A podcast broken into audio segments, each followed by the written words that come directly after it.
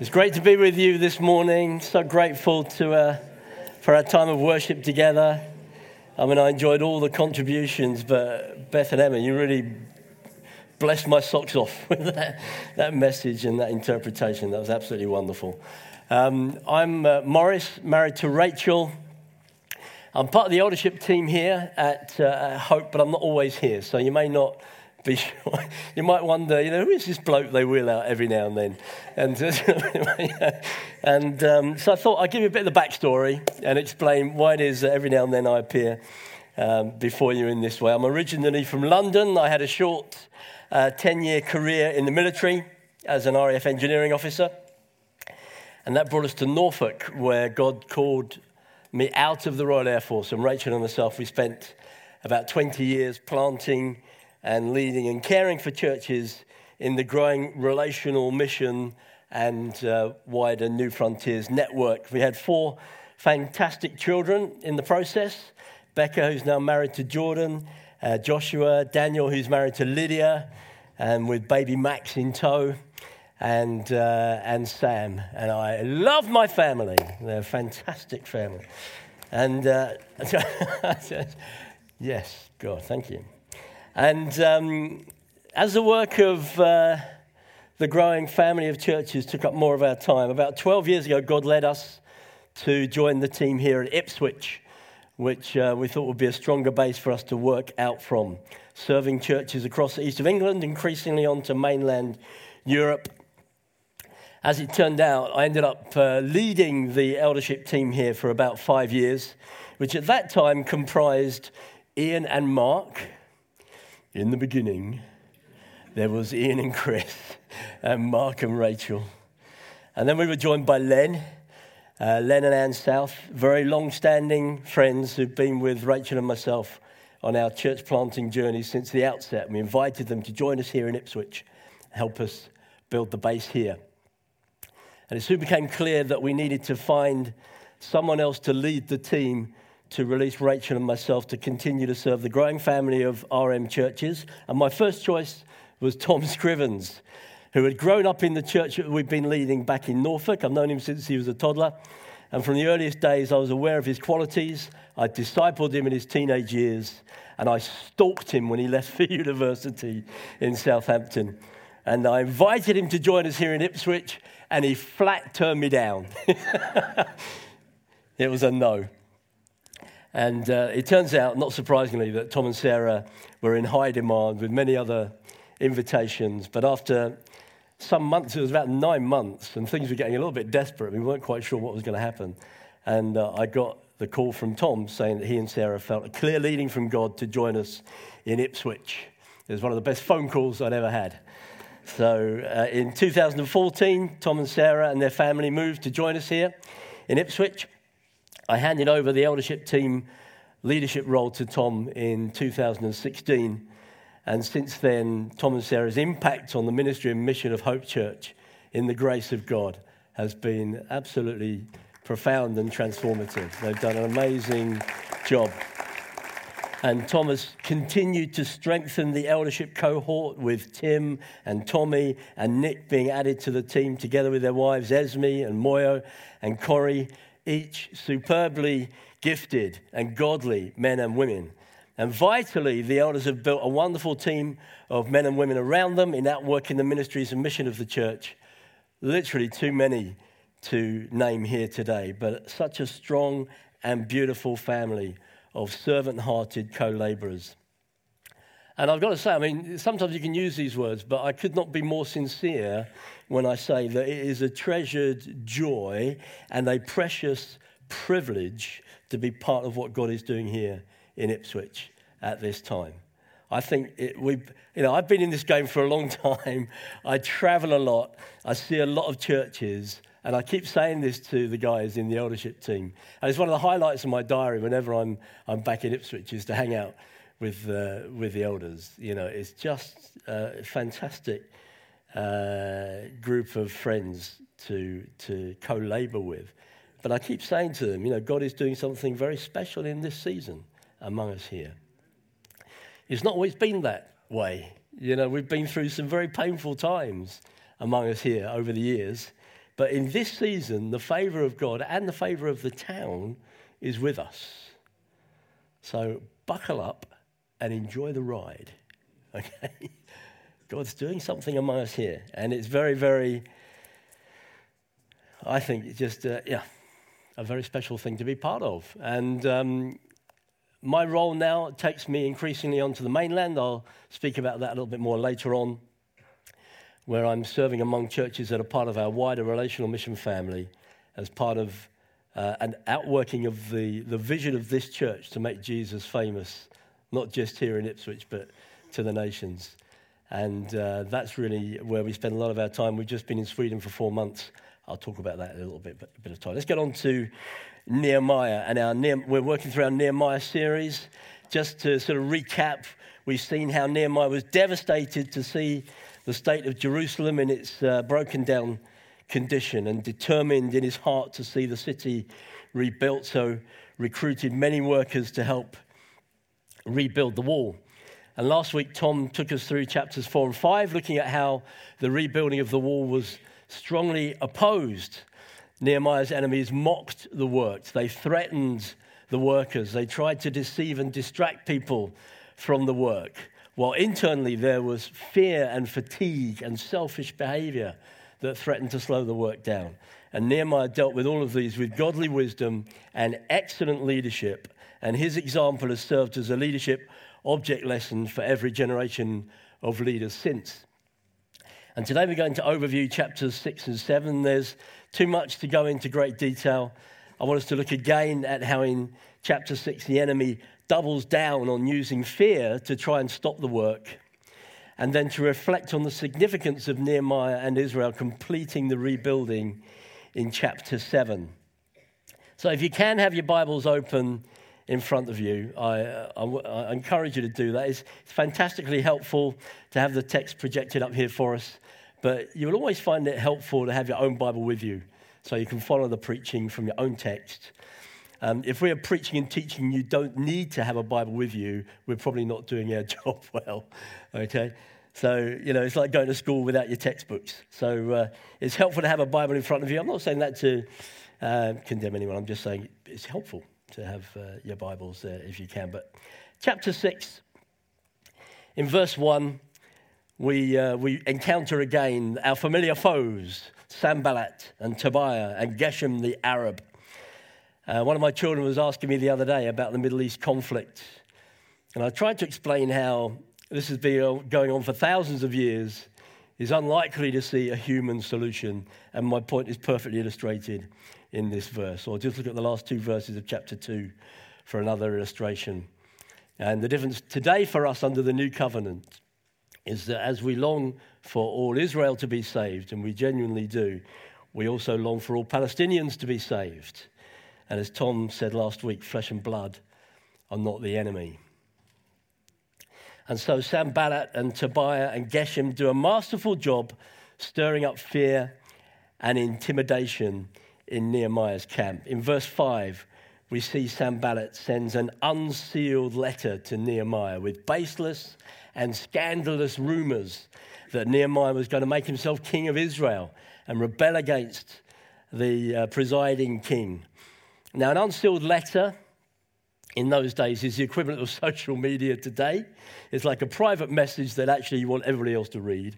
And, uh, and in fact, and, uh, Nehemiah's enemies were constantly sending him letters to in- intimidate him. And we'll come back to that in a moment. In verse 10, we read Nehemiah recounting how the enemies were inventing stories about people that wanted to kill Nehemiah and trying to coerce him into hiding in the temple, which was a disreputable thing to do. It would have discredited his good name. They were saying, Come on, come hide. They're trying to kill you. Hide, you can hide in here. And he's saying, No, why would I do that? Why would I come down from the wall? Why would I do something that is so sinful? I'm not going to do that. Okay? But his response, Nehemiah's response, is just brilliant and it contains one of my all time favorite verses in the Bible. And Tom knows this, and I think he has planned this whole series just so I can comment on this one verse. okay? And, uh, you know, Nehemiah's appraising the situation, summarizing the efforts of the enemy, concluding in verse 9 they were all trying to frighten us, thinking their hands will get too weak for the work and it will not be completed. And Nehemiah responds by replying in verse 8, drum roll, nothing like what you are saying is happening. You are just making it up out of your head. I just love that. I mean, Nehemiah's like, he's like a senior state official. And this is the sort of thing you'd imagine saying in a school playground, isn't it? You know? Nothing you're saying is happening. You're making it up out of your head.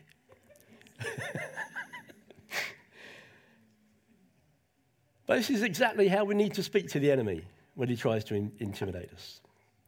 He wants to get he wants to get under your skin. He wants to get inside your head. He wants to live in your head rent free. Nothing that you're saying is happening. You're making it up out of your head. And words are powerful. Yeah? Whispered rumors, written letters. They have the power to get into our head and into our heart. How many of us can remember words that have wounded us, perhaps even shaped us, intimidated us, limited us, sown fear in our heart? A friend had a very broken relationship with his father. He used to write to him letters that constantly criticized him and undermined him. And my friend kept all these letters that his father had written in the, in the attic. I said, burn them. What, are you, what are you doing holding on to these words? You've got to burn them. People, we can find ourselves rehearsing and almost cherishing hurtful things that people have said over the years. And I've often reflected on this. Why do we hold on to these words? And there could be many, many reasons, but one of them has to be that if we let go of those words, we have to let go of the person that said them. It's impossible to let go of those words without forgiving the person that said them. And I think because part of us, and I'm not criticizing this, I've done it myself, part of it is that we want that person to get their comeuppance. We want to have their justice. Yeah? That we don't want to let go of the words because that might let them off the hook. But actually, forgiveness doesn't work like that, does it? You know, and you've heard me say before, you know, forgiveness is the poison, unforgiveness is the poison that we drink, hoping the other person's going to die. That's not how it works. I cannot, I cannot exaggerate. I cannot. How many people over 30 years of pastoral ministry I've encountered have been damaged or limited by words that they have taken to heart that have not come from God. An old um, Welsh firebrand preacher friend said to me once, Don't listen to people who don't listen to God. I think that was sort of Welsh. Was bit, I, was, I, was, slipping into North Africa a bit there, I think. But, don't listen to people who don't listen to God. Oh, fantastic advice. Why should I allow myself to be shaped by the words from people who do not have the best intentions for me or speaking out of their own broken, wounded hearts? Why should I allow that to define me when I want to be defined by the words of the one who loves me forever? I want to be def- the truest things we'll ever know about ourselves are found in the Word of God. The Word of God is the antidote to the words that have been spoken over our lives that have wounded us and hurt us and broken us. Nothing like what you are saying is happening. You are just making it up out of your head. The enemy uses words like weapons, he twists them, he sows lies in our hearts, he makes you doubt yourself, he makes you doubt others around you. We must take God's word for it. You have got to find the God breathed antidote to words that have bound you or wounded you, and it is all in here. So, hus- husbands and wives, be ever so careful how you use your words with your spouse. Careless words can go very deep. Parents, be ever so careful how you use your words with your children. As the twig is bent, so the tree grows. Careless words in childhood can shape your child into adulthood. So we season our words with grace. I'd love to speak more about fear. Fear is one of the most debilitating challenges for the believer to overcome. Today, the enemy is pulling every lever he can to sow fear into the hearts of the people of God. And uh, today, I've just focused on how he uses words to disarm us, and don't let him do it. And so I'm, we're going to come back. I've left a little bit of time for us at the end, a little later on, to really minister to each other. I just want you to ponder now. You know, I'm sure many of us here are living in freedom, but there will be some, I'm, I'm sure, there'll be some here who are carrying wounds from words that have not come from the heart of God.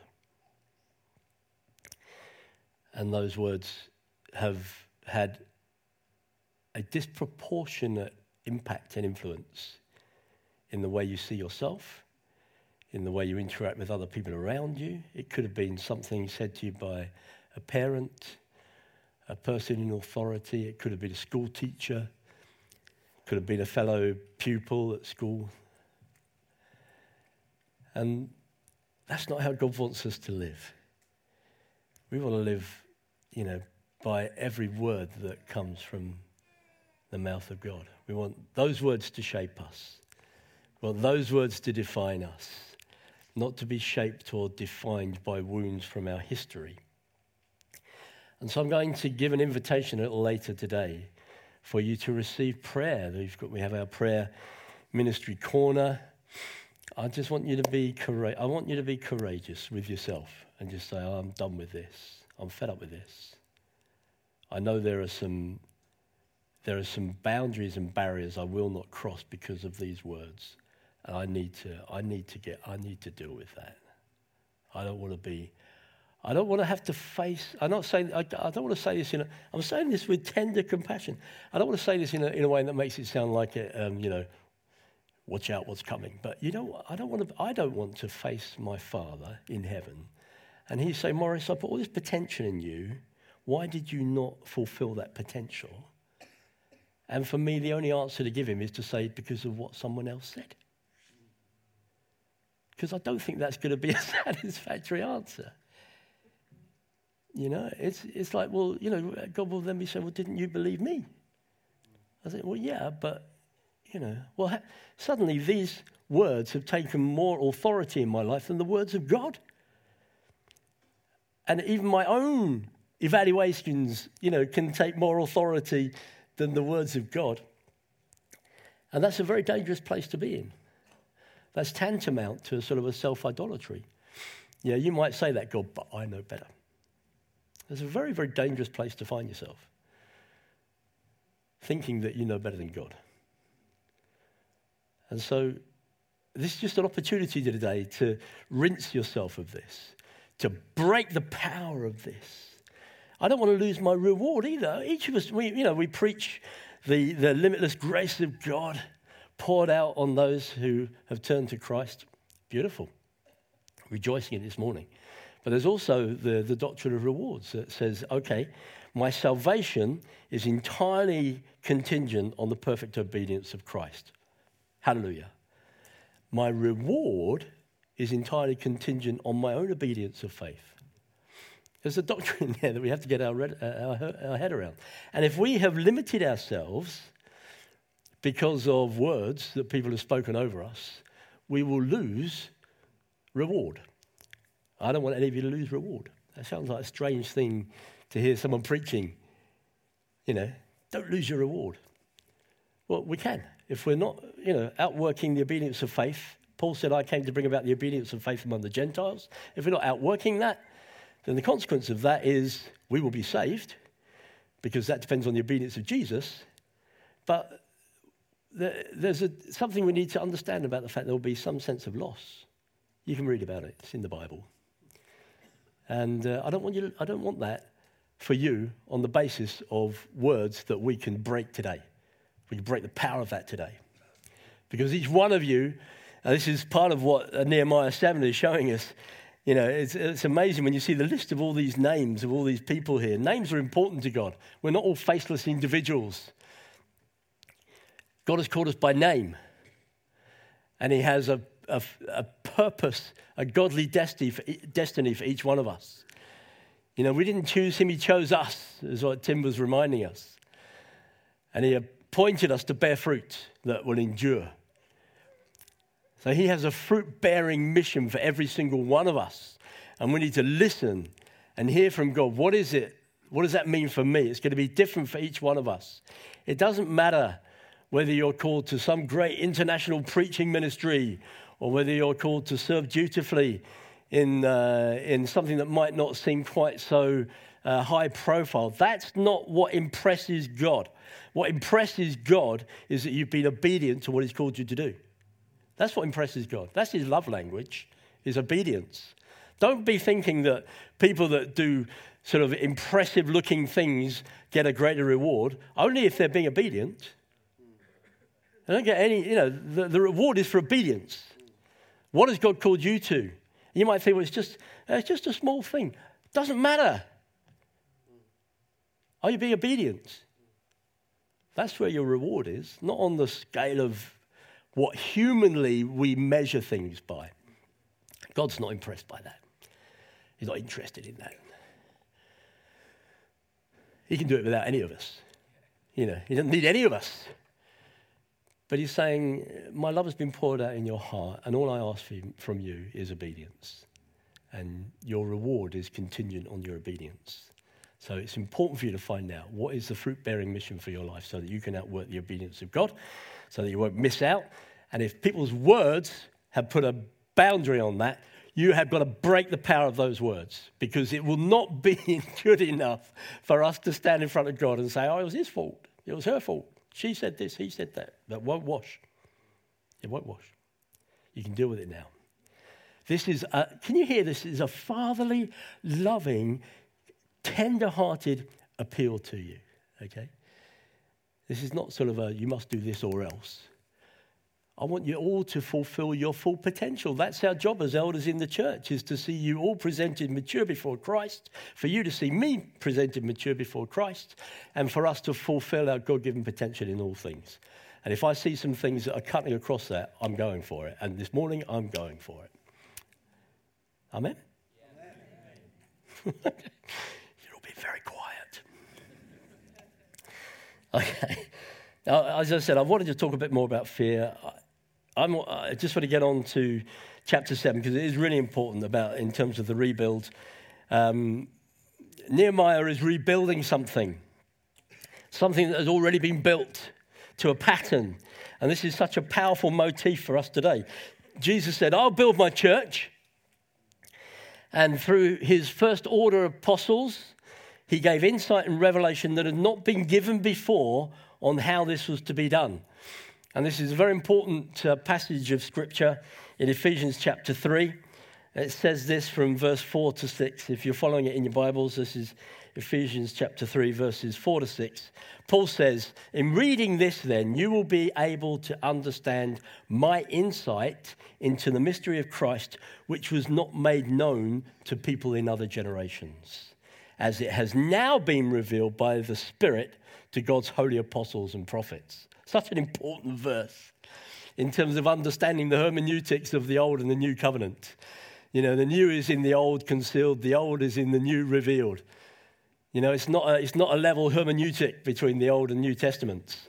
You have to understand the Old Testament through the lens of the New Testament. You have to, because these guys understood it in the way that previous generations had not understood it.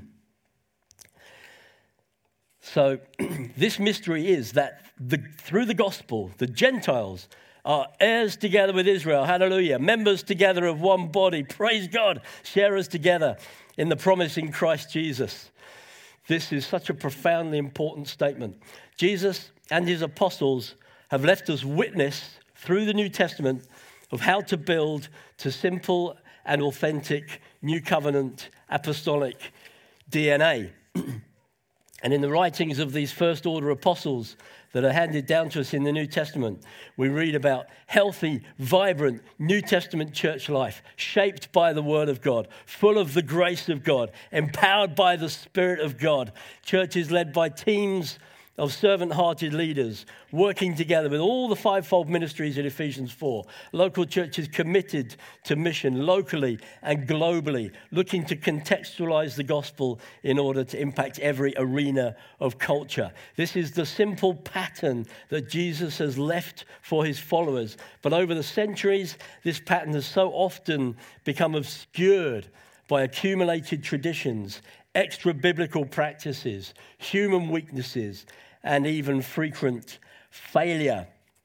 And throughout our history in New Frontiers and Relational Mission, we've sought to outwork a very simple set of mission objectives. And we don't often talk about this these days, but there'll be some in the room.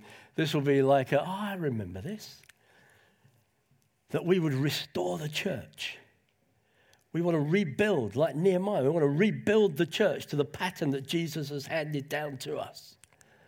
Grateful for every expression of God's church, but we want to sort of we want to scrape the paint off of the, the, the table and get back to the bare wood. We want to sweep everything out and say, if it didn't, if it hasn't come through here, we're not, we're not bound by it. If it's in here, we want to do it. If it's not in here, well, we're not so bound by it. But we want to build according to the pattern the simple apostolic DNA handed down to us through the New Testament. That's how we want to build. So we want to restore the church. We want to make disciples. It's our first and principal commission from Jesus. We don't want to make attenders. We don't want to sort of break our attendance numbers and celebrate.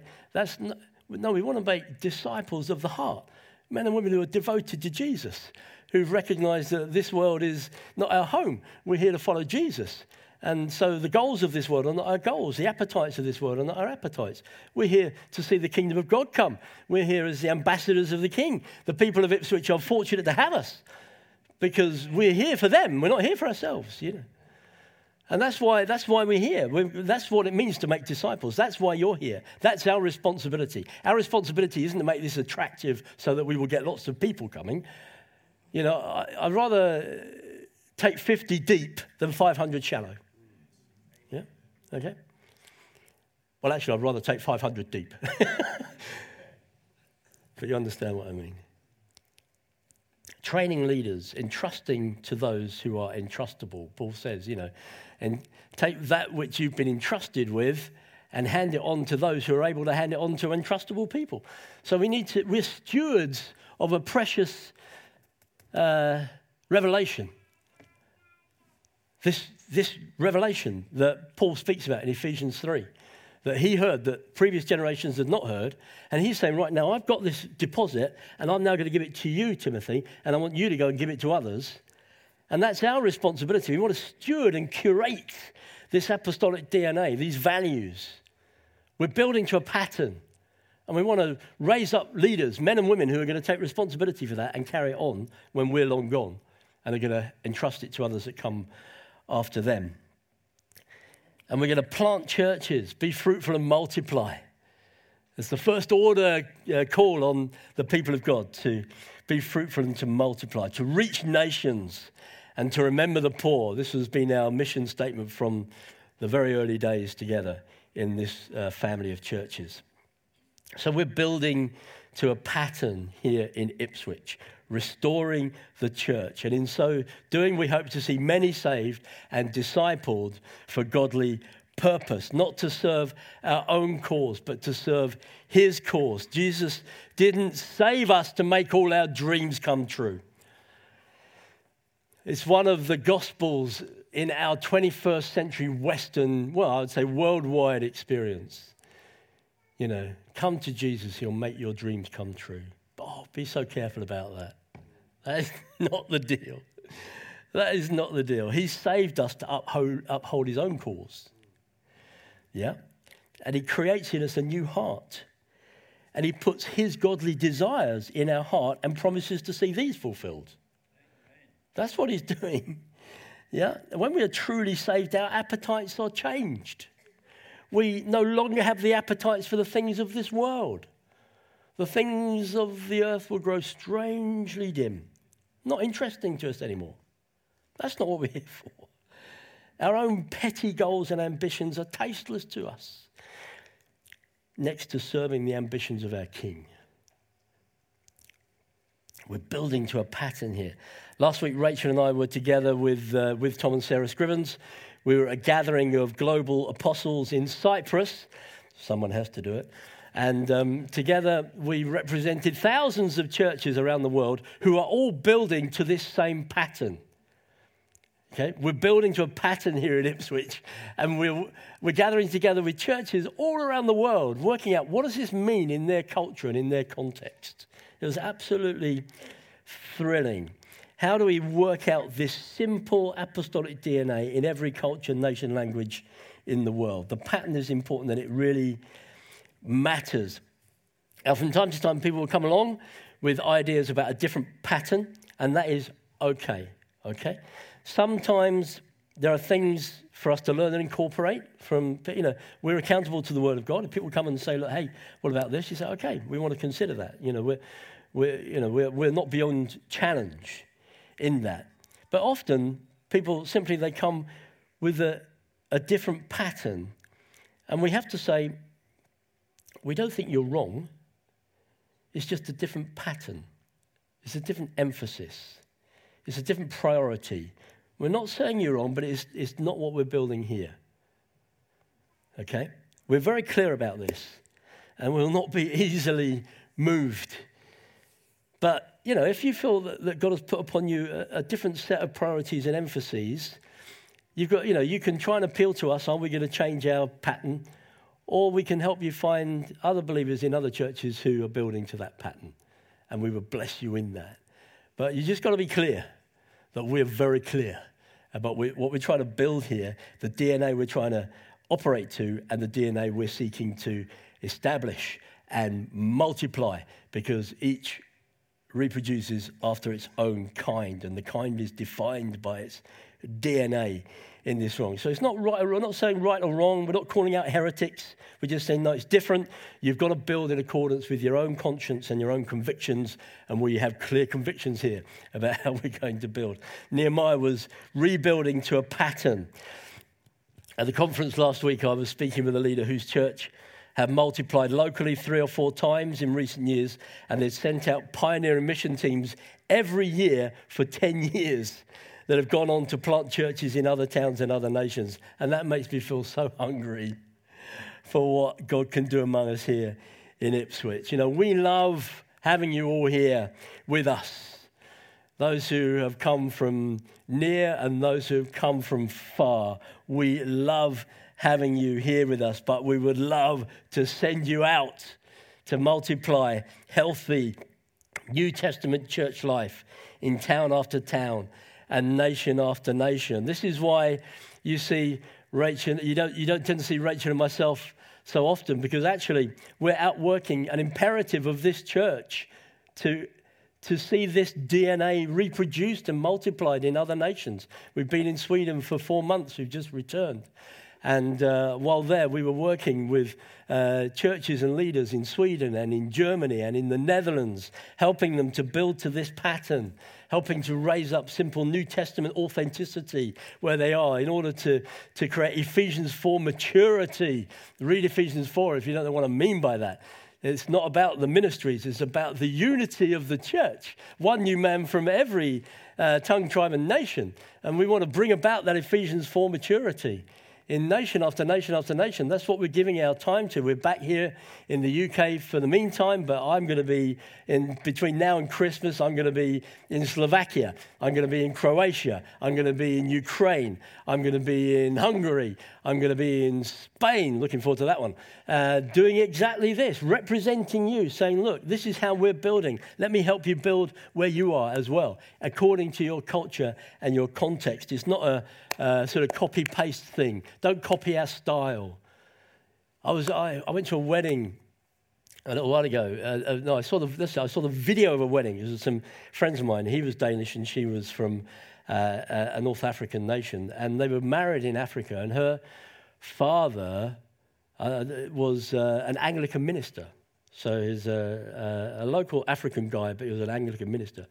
And he's wearing uh, an Anglican sort of priest's garments, and, and, and, and the lady was wearing her traditional white um, wedding gown.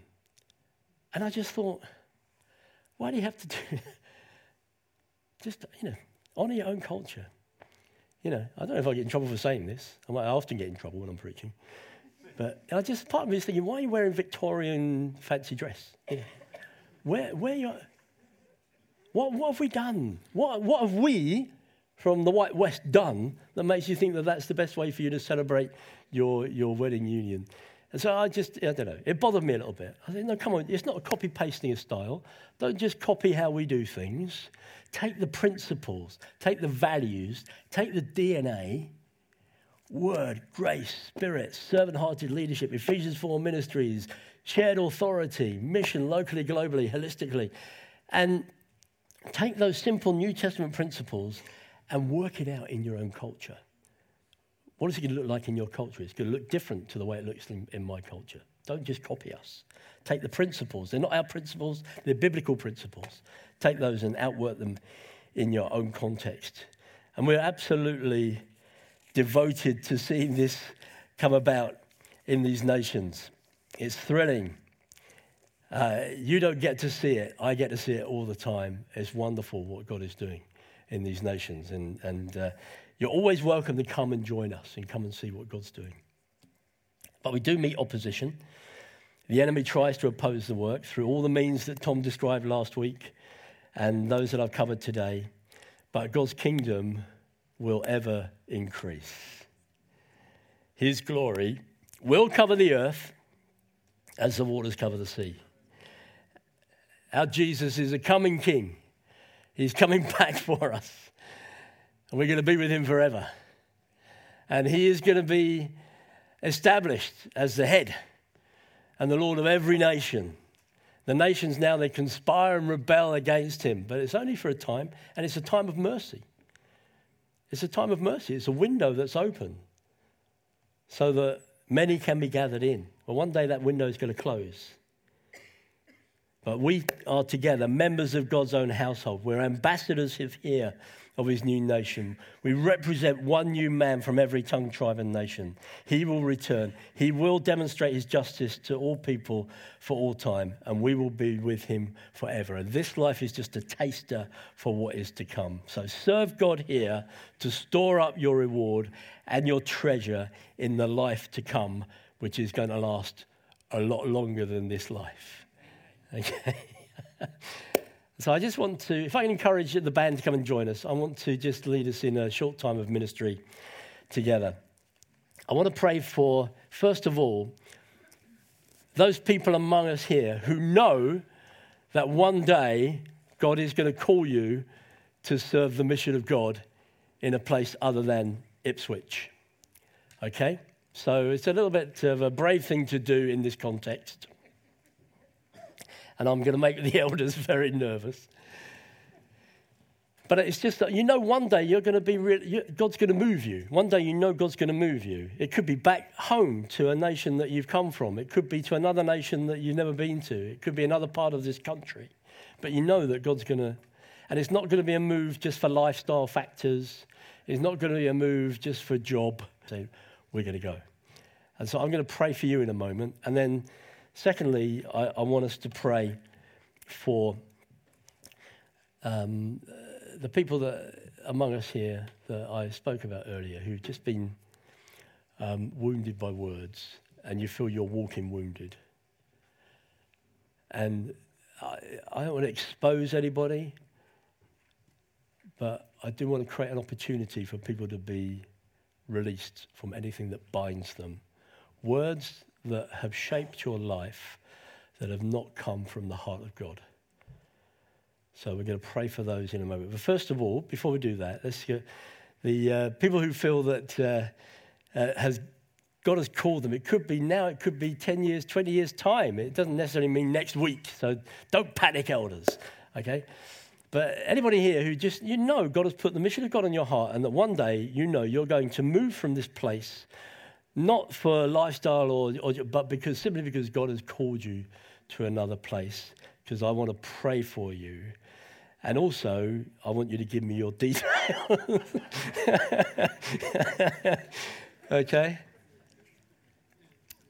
If you know that God has called you on a mission and that one day you're not going to be here, and you feel brave enough to do it in this context, you can come and tell me privately afterwards. But if you're brave enough to do it in this context, please stand in your seat where you are. Just stand in your seat where you are. Anybody? Thank you. Praise God. There we go. Look at this. You know, this is wonderful.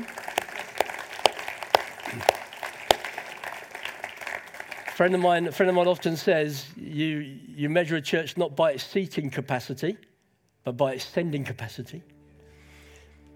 And you need to know, those of you are standing, if the call of God is on your life, we're going to go with you on that call. You, we are part of that. It's not, you're not just going to go out the door and we wave you off and hope it goes well. No, you're part of us. We're part of you. We go with you. Okay? That's what we're here for. So just reach out your hand if you are sat near someone who is standing. Just reach out your hand to them now. We pray the blessing of God on them. I pray, Father, for the sealing of a seed in their heart of godly intention and godly ambition.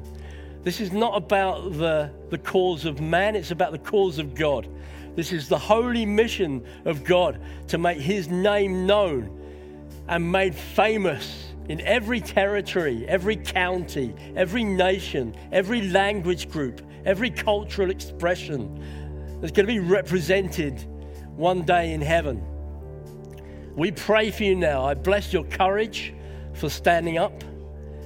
And I pray God seals this moment in your heart and in your mind that you would know He is serious about this. It's no small thing to Him that you would say, Here am I, send me, I'm available. We pray the blessing of God on you. We pray the wisdom of God on you, that He will show you who to connect with. We pray God will speak to you through His word. He will speak to you through the spirit of prophecy. He will speak to you through the wisdom of many counselors. He will speak to you through inner witness and make it plain to you the way of the Lord. Prepare a way for the Lord. Clear the rubble and the boulders. Make a pathway for the mission of God. Let it flow from this place, we pray, Lord Jesus. Let it flow from here, Lord. Let there be many territories touched through the faithful obedience of your people here in, in, in, Ipswich. Let the aroma of Christ in us be savored around the world. I pray this for the glory of Jesus. And we pray for these dear people. Lord, hedge them around them, make it plain. Don't let them be thrashing around, grasping at straws, wondering what you're doing. You're not a God of, of riddles. You want to make it plain. Make it plain for them, Lord. Train them deeply. Prepare them thoroughly Help them be dynamic assets for the mission of God wherever you might leave them. We pray for this in the name of Jesus. Amen. Let's all stand. The, uh, the worship team are going to uh, lead us in a final song of worship together. And I again extend the invitation. If the prayer ministry team could uh, uh stand and be prepared. I offer you an invitation again. If there are words that have wounded you, if people, have, if you, you know, sometimes you have to look in the mirror and just think, why? Why do I behave like this? Why do I react like that? Why do I disqualify myself in this way? And you've got to be clear that that is a God given boundary. God puts limits on us. You know, we, uh, we can only move towards the measure of grace God has given us. God puts boundaries on us. But you need to discern the difference between a boundary from God and a boundary that has come from words spoken out of a heart that does not represent God. And if that is the case for you, then I'm, inv- I'm giving you an opportunity today just to confess, speak it out. So I don't want to be held, I don't want to be held by this word anymore. And it might need some forgiveness of someone. Let's just hold our hands out for a moment now. Let's just invite the Holy Spirit. Thank you, Jesus, so abundantly present with us earlier. When the, but just think of those words we sang that when words of accusation comes and compounds our shame and aggravates our shame. Lord, no, and God's saying, No, we rebuke you, Satan. This one's mine, belongs to me. You can't say those things. This is my child. This is my responsibility. And we want to pray that today the Holy Spirit will flush out some words that have bound and broken people. That you walk from this place free, that those words no longer have the power that they had, and that you are free to outwork the fullness of godly destiny in your life and the fullness of godly potential. It can happen. It, you, you know, it can happen. A freedom, an open heaven, dark shadows flee, hard walls broken, broken through by the power of the blood of Jesus. He's made it possible. You don't have to live with this anymore. So, as we sing this song, I encourage you to come down to the corner and just uh, approach one of the people who are there to pray, that they can pray with you and help break the power of these words, that you can walk in the freedom that Christ has obtained for you through his death and through his resurrection and by the power of his blood. He can do this. He has done this. You've got to appropriate it and take it upon yourself. So take yourself down and allow these people to minister you and care for you and love you, that you might be released to the fullness of what God has for you for the glory of his name. Amen.